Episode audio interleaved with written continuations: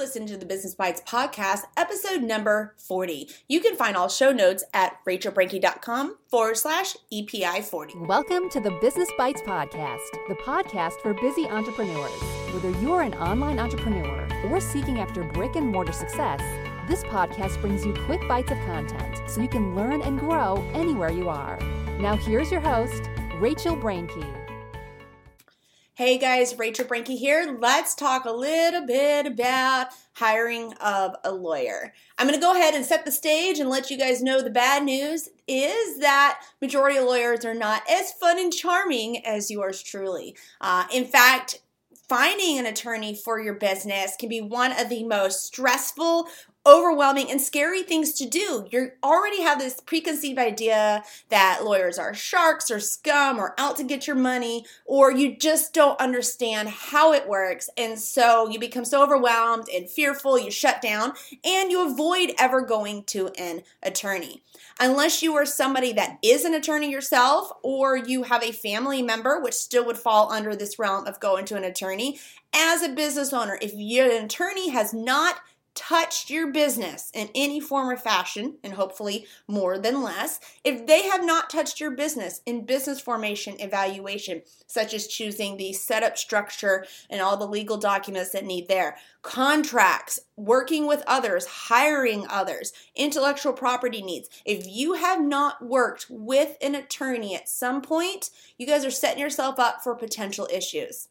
I know the biggest pushback on this is not just the overwhelming aspect of how to hire an attorney, it may be the money portion. So I'm just going to go ahead and give you an example right off the bat before I jump into teaching you how to find an attorney and one that's really going to work for you, not the other way around.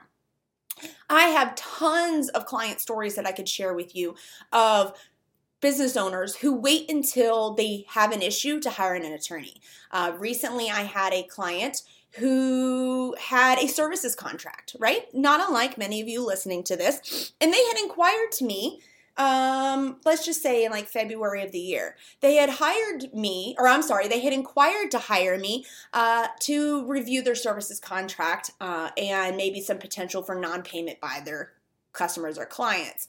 Well, they decided that the $99 initial assessment fee didn't fit within their plan and the hourly rate was too much. Okay, hourly rate we'll just throw out there is about $300 an hour just for a nice hard even number for you guys which is not unlike many areas in the country uh, again i'm right south of washington d.c so mine might be a little bit on the higher side but just know that you're probably looking at an average between two to three hundred dollars an hour for an attorney. And I'm going to tell you some little tips of how to make sure that you manage that amount as well. But this potential client had come to me to reevaluate their contract, and then they decided that it was too much money, or they just didn't want to engage. Fast forwarding ten months later, the small business owner continued to use the document that they had pieced together from stuff they had found online, and these were contract terms that the clients and customers were agreeing to. Now, the unfortunate thing is there was a issue. Again, there's not an issue until there's an issue, and then you guys end up spending more money and time and energy on it than you need to. And the customer did not want to pay this very little ma- amount of the bill. It was probably about 10% of the entire services amount that they did not want to pay. And and when it was time to go enforce the non-payment sections of the services terms, they were severely lacking in legal sufficiency and enforcement to get paid. So, the long story short is that this $300 amount that the business was then trying to get the, the customer to pay, which was a balance that the business was rightfully owed. Um, when the business decided to go and press for non-payment against the customer for the $300, the end result ended up being that um, going to trial and everything ended up costing them about $3,200, $3,500, and that was even after some discounts that we provided on our hourly rates to them as them being a small business owner. So you can see that the $300, maybe $600 done in the February of the year would have helped to prevent issues later on. We also would have done an evaluation to say, you know, maybe $300 on um, tens of thousand dollar job is not necessarily worth pursuing because of X, Y, and Z. And the business owner would have been able to make a better decision of whether or not to enforce for non payment. so those are just some things to consider. That's a really prime example, something that's very recent in my uh, in my legal practice. Now we did win. We did win in the sense that the claims they got their $300 balance and then there was a counterclaim from the customer and we got that thrown out, right? All of that was super awesome, but yet did the business owner really win? No, because they still had to pay out for attorney's fees. We did request attorney's fees, but because it really wasn't written to the contract properly, they didn't get the full amount. So they ended up still having to pay about $3,000 of attorney's fees in order to get $300. So as you guys can see, the cost benefit analysis for you smart folks knows that that is not probably the best course of action to have to try to enforce a contract that is poorly written. So I say that to say you guys need to have attorneys touching all areas of the business that I've outlined thus far your setup, your contracts, and intellectual property, working with others, and all of that so you can prevent issues because I will lay money your money, I will lay money that it's cheaper and easier to do all of this in the beginning with an um, objective and legal eye on your stuff before you end up having an issue. So let's run through the quick steps that I have for hiring an attorney. First is for you guys to identify your needs. Shut off Facebook, shut off Instagram, shut off these groups online, and just sit and think about the needs in your business. One of the best ways to do this, because it will help you when we get to step number five, which is come prepared, but sit and write out all your workflow processes. Write out all the people that you're working with, your business plans, your marketing plans. If you guys don't have any of that, there's other episodes that you need to go and listen to in order to get all that nailed down. But the reason for this is you're gonna A, need all this when you go to an attorney because a good one's gonna ask for all this information. You're gonna have to come up with this information anyways, but this will help you by going through and getting organized and doing it now, will help you identify your needs. I'm not telling telling you that you should just make a list, go to an attorney, and order off a menu. But this way, you can focus on some priority needs based on the goal, priority, and plans that you have for your business. So, step number one is to identify your needs by writing out workflow processes, policies, etc. Two, ask for recommendations first. Please don't just go blindly Googling. I'm going to tell you, and I'm an attorney, so I feel like I can say this about my kind. Attorneys have the worst websites, they have the worst SEO. Um, so it really is easy for, to separate the wheat from the chaff when it comes to not necessarily the be- their best lawyers out there, but those that have the most money or know how to have better SEO. So don't hop on Google and pick the one on the first page um, or, you know, the ads that pop up. Ask for recommendations first. To me, this isn't something uh, that you can necessarily have redone or I just I just don't want you guys to fall into the trap of falling victim to good marketing um, and then being not so good attorneys because face it, all industries, we all have that, and lawyers are no exception that there's people that are not necessarily the best. So, number two is ask for personal recommendations. I personally like to ask on my um, social media from my friends, other business owners that I trust, as well as going to like the local chamber of commerce and asking them as well. Step number three is to make sure you research the attorney and the firm. So you've identified your needs, you kind of have a scope the majority of you that are listening to this, since you're attracted to the content and the topic matters that I'm providing, the majority of you listening this are to need a business lawyer.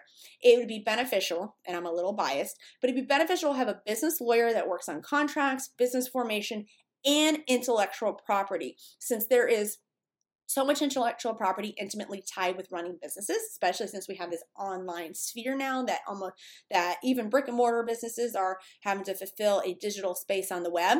Make sure you research the attorney to ensure that they are in that type of business space. Please don't take a general attorney or someone that only does wills and estates and ask them to do a contract. Yes in theory we can if you're licensed and, um, by the bar we're supposed to be able to practice all areas of law we don't necessarily specialize and however, there's things that I wouldn't touch with a 10 foot pole, even though on paper that I'm licensed to do it. It's not my practice area, and I haven't kept up with the continuing legal education for that. So it would be malpractice for me to do it. It would not be in your best interest. So research the attorney. Make sure that they are on the up and up with the bar. You can check for disciplinary things as well as licensures on every state bar website, and also make sure that they're within the scope of the services that you need. On top of that, please don't just blindly hire one either. I recommend that you would interview multiple attorneys or firms. Um, you know, this can sound a little difficult, especially when it comes to business and intellectual property type attorneys. We don't work typically everyone's different. All businesses are different. All law firms can be different. But typically business lawyers don't work under contingency or in, there's not even a widespread use of free consultation. That sort of stuff is kind of typically tied to personal injury criminal family law and those sorts of things. So adjust your mindset a little bit going into this and consider when you're interviewing an attorney or a firm, even if you get a free or low cost consultation, it's going to be very small and narrow. Make the most out of your time in order to interview them because they're also interviewing you as a client as well. But don't be turned away simply because there's not like a free consultation amount or they don't work on contingency. That's not normal for these types of attorneys. Okay, so interview the attorney firm. Um, I always tell people when my clients come in the door and we do our initial consultation,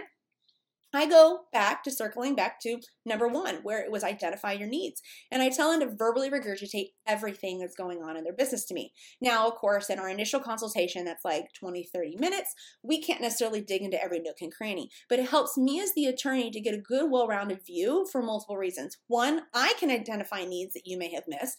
You can see if we are falling in line with the same priority needs, but it will also help me to better understand you, whether or not I can even serve you. Um, I think that is very important when you're interviewing an attorney. Make sure you find one who's not just an order taker, someone who's not just to say, okay, now tell me what you want to eat, right? They need someone who's to look at your stuff, pick through it, and make advisements because that's what lawyers are for, but not everyone is like that.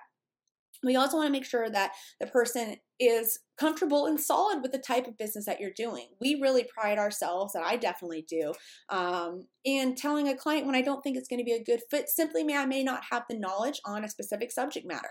Uh, I would rather turn a potential client down during this interview process, which is like our initial consultation, and refer them to someone else uh, so they can get better legal help than for me to make a couple bucks and it become a strained relationship. In fact, I've gotten a lot of referrals that way. And so I recommend you guys, even if you have that in your industry, um, if a client comes to you and it's not necessarily a job that you can do or think you can do well, refer them to someone you think can.